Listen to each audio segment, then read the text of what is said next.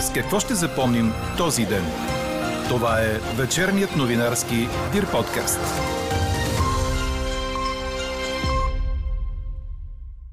С това, че страната ни изпрати на Европейската комисия планът за възстановяване. Наясно сме какви сериозни предизвикателства има пред енергийния сектор в България, коментира заместник председателят на Европейската комисия Франс Тимерманц на мащабен форум посветен на зеления преход и организиран от Дирбеге и Триенюс. Здравните власти у нас за сега не предвиждат нов пълен локдаун в страната. Затова пък може да имаме достъп до обществени обекти само с зелен сертификат или да бъдат наложени допълнителни противоепидемични ограничения. Идеята не е вакцинираните пациенти с COVID да заплащат част от лечението си противоречи на Конституцията, твърдят пациентски организации. А вносителят на предложението, Българската болнична асоциация, го аргументира като тежко решение взето на прага на изчерпания болничен ресурс. Дали това ще насърчи хората да се вакцинират? Очаквайте коментар от Пенка Георгиева от организациите Заедно с теб и от доктор Цветелина Спиридонова, заместник-председател на Българската болнична асоциация. Говори Дирбеге. Добър вечер, аз съм Елза Тодорова. Чуйте подкаст новините от деня на 15 октомври. С прекъсвания преваляванията ще продължават и през нощта и утре. Температурите остават без съществена промяна. Сутринта от 4 до 10 градуса, след обед от 7 градуса на запад до 16 по Черноморието. Още преди обяд от югозапад преваляванията ще започнат да спират, но в северните и източни райони с прекъсвания ще превалява до вечерта. В неделя минималните температури ще са от 5 до 10 градуса, а дневните ще се повишат и ще бъдат от 10 до 15. Облачността ще бъде значителна, но ще има и разкъсвания и временни намаления. Слаби превалявания са възможни само на отделни места. Такава е прогнозата за уикенда на нашия синоптик Иво Некитов. Предложената мярка невакцинираните пациенти с COVID да заплащат част от лечението си, ако постъпят в болница, нарушава конституционното право на хората за равен достъп до лечение. Коментарът направи за подкаст новините Пенка Георгиева от пациентски организации заедно с теб. Тя заяви, че нейният екип има готовност да атакува нормативните промени в съда, ако бъдат одобрени от правителството. Лишаването на право на достъп до лечение, защото в случая това ограничава равнопоставеността на всички граждани, е нарушение на Конституцията. Това е първото и основното. Аз не мога да разбера как един юрист, който е председател на тази болнична асоциация, може да допусне конституционни права да бъдат нарушени. Предложението на Българската болнична асоциация невакцинираните и приети в болница с COVID пациенти да заплащат част от лечението си има за цел да добави още един мотив в полза на вакцинацията срещу вируса. Решението за това предложение е тежко и е взето на прага на отчаянието на изчерпания болничен ресурс. Коментарът направи за подкаст новините доктор Цветелина Спиридонова, заместник председател на Българската болнична асоциация. И ние се надяваме, че българина, свикнал с това, че само когато му бъркнеш в джоба, започва да мисли по-рационално и по-целенасочено, ще възприеме това тежко предложение по-скоро като полза на вакцинацията, отколкото като нещо, че някой иска да реализира печалба. Никой няма да спечели от това освен че ще оживеят повече хора и всъщност ще се върнат към нормалния си начин на живот. Още от коментарите на Пенка Георгиева и Цветелина Спиридонова, както и резултатът от днешната ни анкета «Трябва ли невакцинираните да плащат за лечението си от COVID-19?» ще чуете в края на подкаст новините. Междувременно здравният министр Стойчо Кацаров обяви, че очаква становище на юристите в Министерството относно предложената нормативна промяна и тогава ще заяви своята позиция. Достъп с зелен сертификат и работа на 100% на различни обществени обекти или допълнителни ограничения и спиране на определени дейности. Това са двата варианта, между които ще избира Здравното министерство след като ги обсъди с експерти по епидемиологията в понеделник. Вариантите са разписани в доклад на главния държавен здравен инспектор, доцент Ангел Кунчев. Зелен сертификат на практика означава човек да има документ за вакцинация или преболедуване, а също така отрицателен резултат от ПСР или антигенен тест, разясни министър Стойчо Кацаров. Подробностите обобщава Елена Бейкова. Ако се въведе вариантът за достъп до обектите с зелен сертификат, държавата ще осигури безплатни антигенни тестове за хората, които нямат документ за вакцинация или преболедуване, а желаят да влязат в такъв обект. Но всеки ще заплаща извършването на теста в сертифицирана лаборатория, обясни здравният министр Стойчо Кацаров. Тестовете трябва да се правят от сертифицирана лаборатория, за да може да се издаде сертификат. сертификатът е този, който това, което наричаме зелен сертификат в случая. Затова не може сам да си направиш тест, нали, да кажеш аз съм отрицателен. Тоест ще бъдат в лаборатория. Кацаров припомни, че валидността на отрицателен резултат от PCR е 72 часа, а на този от антигенен тест 48 часа. Тестове за наличие на антитела или клетъчен имунитет няма да се признават като основание за издаване на зелен сертификат. На критиките, че се дава възможност на хората да ходят на кръчма, вместо да се насърчава вакцинацията, здравният министр отговори така. Търсим възможно най-доброто решение, така че а, хем да намалим риска от разпространение на инфекцията и натиска върху болниците, хем по възможност най-малко да засегнем а, стопанската дейност на различни фирми и работата най-вече на различни хора. Според предложенията, които ще се обсъдят в понеделник, ако в дадена община заболеваемостта достигне 500 на 100 хиляди население, на училище присъствено ще могат да ходят не повече от 50% от паралелките. Ако броят на болните в общината се вдигне на 750 на 100 хиляди, ще се спира присъственото обучение. Междувременно полицията разби мрежа за издаване на фалшиви сертификати за вакцинация срещу COVID-19, предаде БНР. Едновременно полицейски действия бяха проведени в София, Кюстендил и Велико Търново. В Старопрестолния град бяха задържани четирима души, които са участвали в схемата като посредници. Сред тях няма лекари. Разследването е започнало на 13 октомври. Какво не се случи днес? Върховният административен съд остави без разглеждане жалбата на ВМРО срещу кандидата за вице-президент Мария Касимова Муасе. Причината е, че жалбата е процесуално недопустима, като определението на съда е окончателно. ВМРО успори пред Върховния административен съд кандидатурата на Касимова заради това, че според тях липсва уседналост на Касимова в страната, което е конституционно условие за регистрация в Централната избирателна комисия. Самата подгласничка на Лозан Панов написа преди дни във Фейсбук «Живея тук и никога не съм живяла на друго място. Пребивавала съм при съпруга си в рамките на Европейския съюз, тъй като той не е българин. Но винаги съм била гражданин тук, имам адрес тук, работата и децата ми са тук». Междувременно днес започна и официално предизборната кампания за предстоящите президентски и парламентарни избори. Европейската комисия получи плана за възстановяване и устойчивост от България, в който страната ни иска безвъзмезни средства в размер на 6 милиарда и 600 милиона евро. Планът е структуриран около 4 основни стълба – иновативна, зелена, свързана и справедлива България. В него е заложено, че страната ни ще се откаже от въглишните централи най-късно през 2004 година. Предстои комисията да даде оценката си за документа според установения регламент. Как да направим така, че вредните емисии да бъдат намалени с 55% до 2030 година, а Европа да постигне пълна зелена независимост до 2050? При това без да пострадат бизнеси, а хората да не загубят своето препитание. Тези въпроси бяха поставени на мащабна конференция «Зелен преход. Решения и предизвикателства за България», организирана от DIRBG и 3E News. На форума присъстваха заместник-председателят на Европейската комисия Франс Тимерманс, премиерът Стефан Янев, еврокомисарят Мария Габриел, вице-президентът на Европейската инвестиционна банка Лиляна Павлова, евродепутати, вице-премиерът Атанас Пеканов, министри от кабинета, кметове на общини, синдикати, работодатели и еколози. Според служебния премьер Стефан Янев, целите за пълна зелена независимост са, цитирам, високо ниво на амбиция и надхвърлят българските възможности.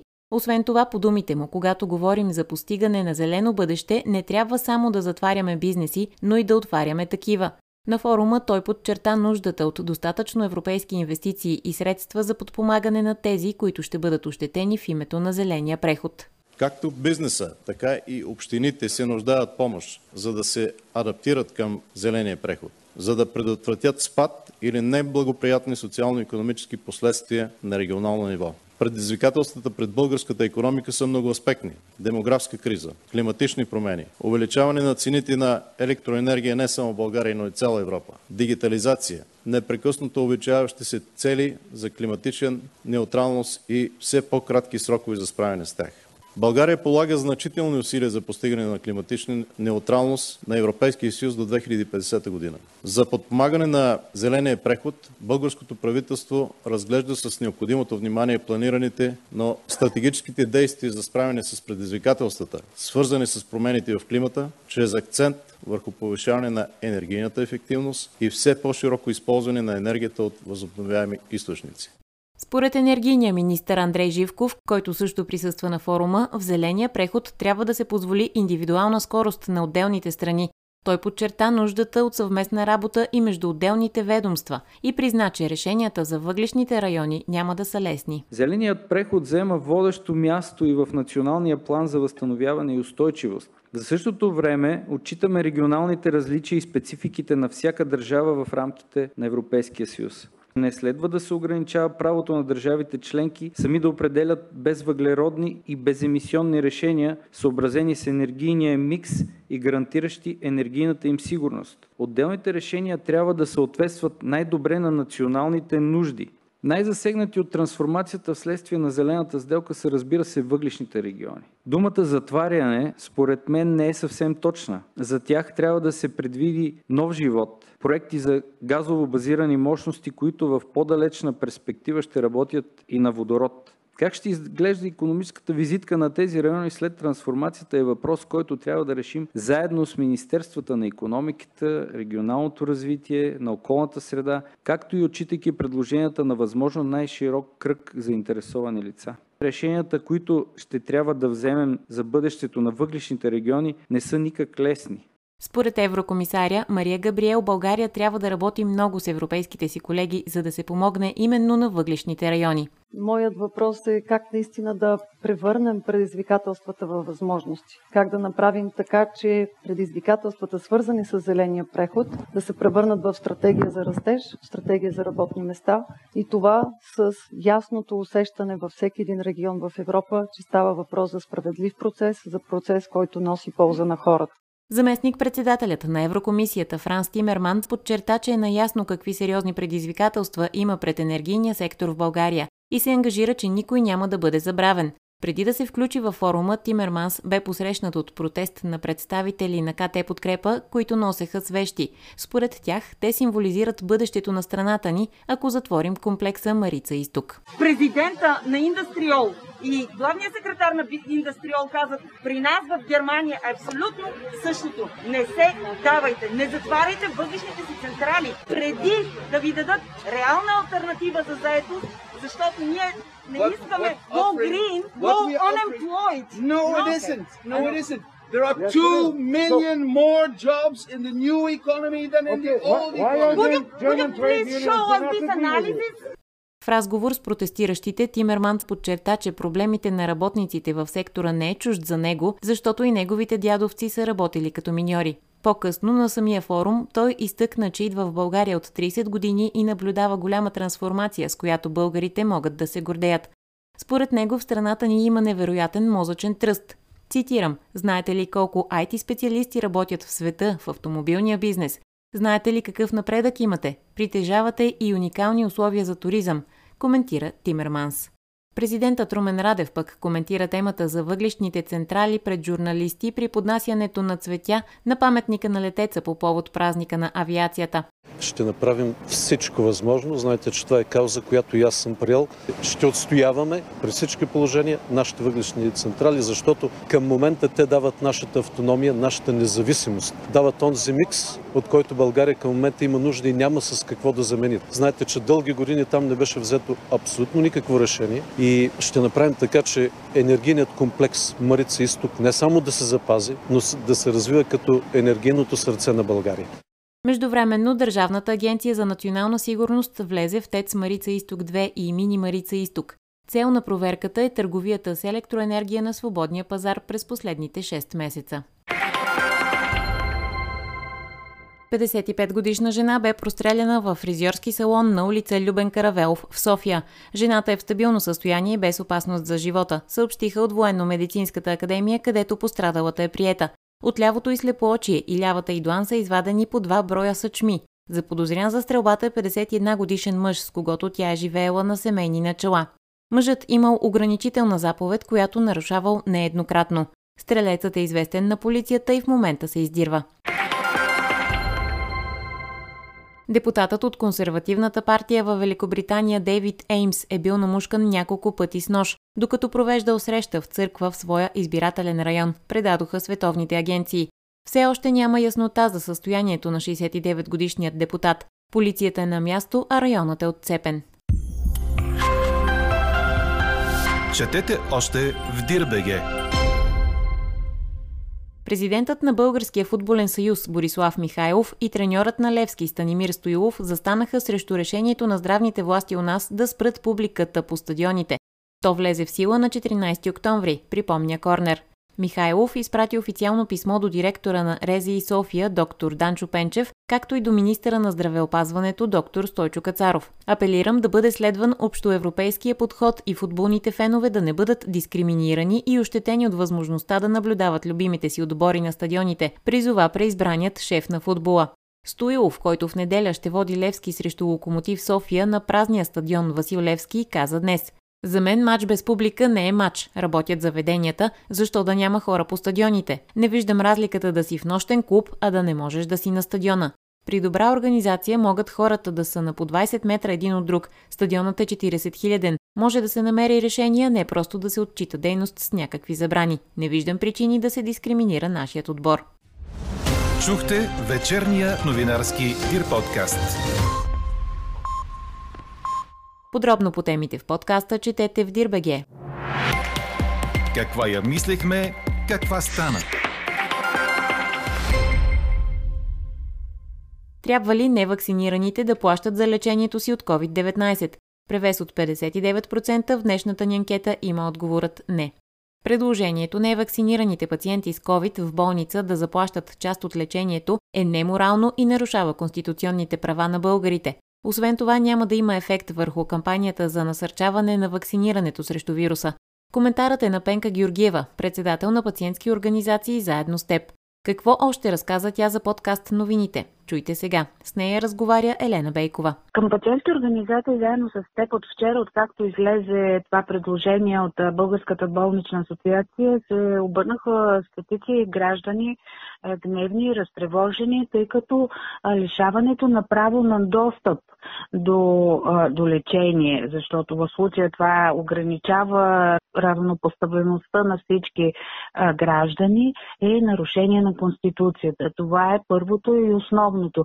Аз не мога да разбера как един юрист, който е председател на тази болнична асоциация, може да допусне конституционни права да бъдат нарушени. Затова и нашата декларация основно и най-напред е като призив за нарушаване на конституционно право правото на достъп до лечение. Това е доста притеснително, това е тревожно, това е неморално. Неморално е, защото не може лекари призвани да лекуват, да спасяват човешкия живот, да излиза тяхно ръководство и да обявява, че пациенти, които не са вакцинирани или в случая са избрали те този дискриминационен принцип, да, да заплащат лечението си. Те утре могат да излезат и да кажат хора с дългостяване поради хормонални проблеми или тютюнопушене или някакви други причини здравословни, те също да заплащат. Ние всички сме здравно осигурени граждани, т.е. които сме здравно осигурени, защото по думите на министра на здравеопазването един милион не са, но това е друга тема. А, имаме право на достъп на лечение, равно право. Нарушен е кодекса за професионална етика. недопустимо е а, да м- лекари да, да отказват лечение. Ние имаме сигнали от а, лекари от а, спешните приемни отделения, от а, спешни медици, които казват, че при тях отиват а, а, пациенти, които са с, с много влушени здравни показатели, с COVID се доказва, правят им се съответните изследвания, но те не са за болница. И тогава лекарите ги отпращат за домашно лечение. И масово се съобщава, че тези хора нямат средства за, за да си закупят лекарства и те се влушават и когато се влушават, ето ни на първите скандални места по смъртност по световна статистика. Ако това нещо бъде прието и бъде направена такава промяна в наредбата, имате ли готовност да го атакувате в съда? Да, точно така. Нашите юристи подготвиха вече наша позиция, според която прокуратурата трябва да се самосезира заради косвена заплаха.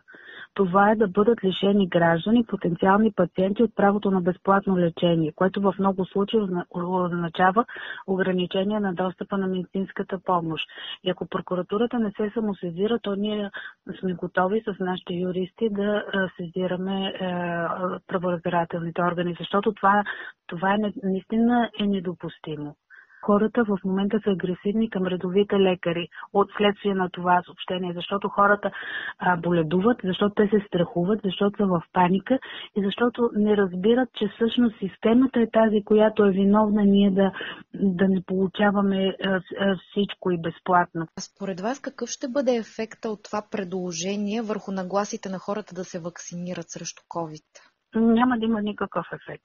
Значи, виждам а, от силния отпор, който се получава. Винаги натиска и заплахите, показването на конституционните права за нещо, което е доброволно, носят негативен ефект. Това, което също е добре да се направи, е, е, е наистина да се покажат тези лекари, е, които се борят в COVID отделенията, които спасяват нашия живот, които са на първа линия, за да видим и ние да чуем като общество, ако с конкретни личности, колко им е трудно в момента, как те не могат, как се страхуват за своето здраве, за близките си. Тоест има редица механизми, които биха могли, биха подобрили вакцинационния обхват.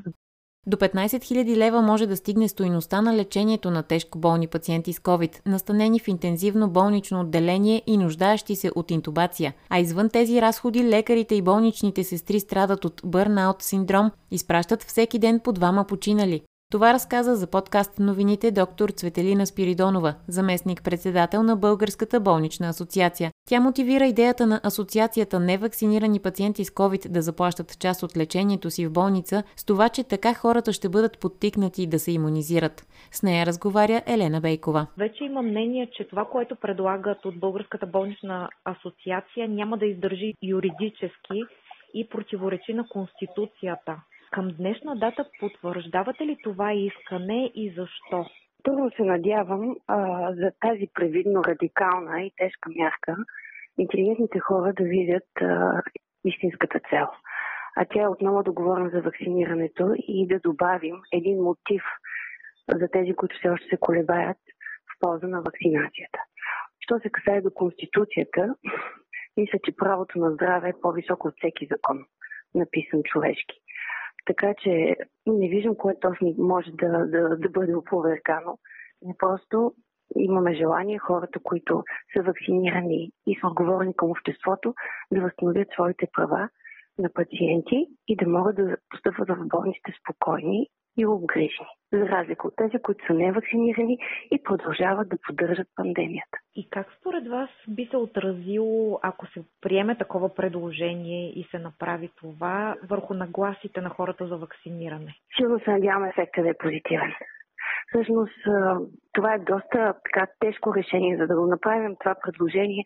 Ние наистина а, сме направени от отчаянието на изчерпания болничен ресурс. И като говорим за ресурс, не, не, не споменаваме само финансова част. Ние говорим за бърнаут синдрома в болничните лекари и сестри, за хората, които в тежките интензивни отделения на ден изпращат по двама човека от този свят. Няма човешки мозък, който това може да го понесе, разбирате ли? И ние се надяваме, че българина свикнал с това, че само когато му бъркнеш в джоба, започва да мисли по-рационално и по, как да кажа, целенасочено, ще възприеме това тежко предложение по-скоро като полза на вакцинацията, отколкото като нещо, че някой иска да реализира печалба. Никой няма да спечели от това. Както, освен, че ще оживеят повече хора и всъщност ще се върнат към нормалния си начин на живот. Ако може все пак да засегнем финансовата част, можете ли да, да кажете колко струва лечението на един човек болен от COVID от най-леките случаи до най-тежките в болница? Със сигурност мога да ви кажа доста точно, защото това е ежедневие при нас. Пациентът, който не е в интензивен сектор, струва средно около 3 до 3500 лева. Тук в разхода не включваме ремдесивир. Това е медикаментът, който се прилага при всички хоспитализирани болни в умерена степен. Знаете ли колко струва един флакон ремдесивир на българската държава? 340 долара. За лечението на един пациент са необходими 6 такива флакона. Българската държава е платила до сега милиарди за ремдесивир, защото той се доставя в болниците от страна на държавата. Към него добавяте фраксипарините, дексаметазоните, антибиотиците, плюс кислородът. Добавям, пациентът в интензивен, интензивен сектор получава 60 литра на минута кислород на така наречената high техника. Огромен ресурс. И на този фон имаме конспиративната теория, че вакцините захранват фармамафията. Вие самата как прецените нещата? Кое храни фармамафията? Милионите, които даваме за лечение или 12 евро за вакцина? Горе-долу колко най-скъпо излиза лечението на най-тежко болните пациенти? Имайте на че един тежко болен пациент може да стои на бипап апаратура в продължение на 10, 15, 20. Лечението може да стигне до 10 000, 15 000 лева. Огромен финансов ресурс. А вие като специалист, каква специалност имате? Аз съм хирург. Но както разбирате, в контекста на пандемията отпадна разделянето на специалности. Всички лекари и бяха мобилизирани. И тук е момента да кажем, че на практика ние от гледна точка на специализациите си можем напълно да откажем да лекуваме инфекциозни болни. Разбирате ли, че това всичко е въпрос на добра воля на хората в, в бели престилки да поемат пандемията на тези, на които им ръкопляскаха преди една година, чакайки панацеята. И когато сега имаме вакцини, българското общество казва, а не, вече не ви ръкопляскаме. Екипите на българските болници са изтощени. Хората не могат да бъдат повече мотивирани да се борят с тази пандемия. Така приключва днешната ни анкета. Новата тема очаквайте в понеделник. Приятен уикенд! Слушайте още, гледайте повече и четете всичко в Дирбеге.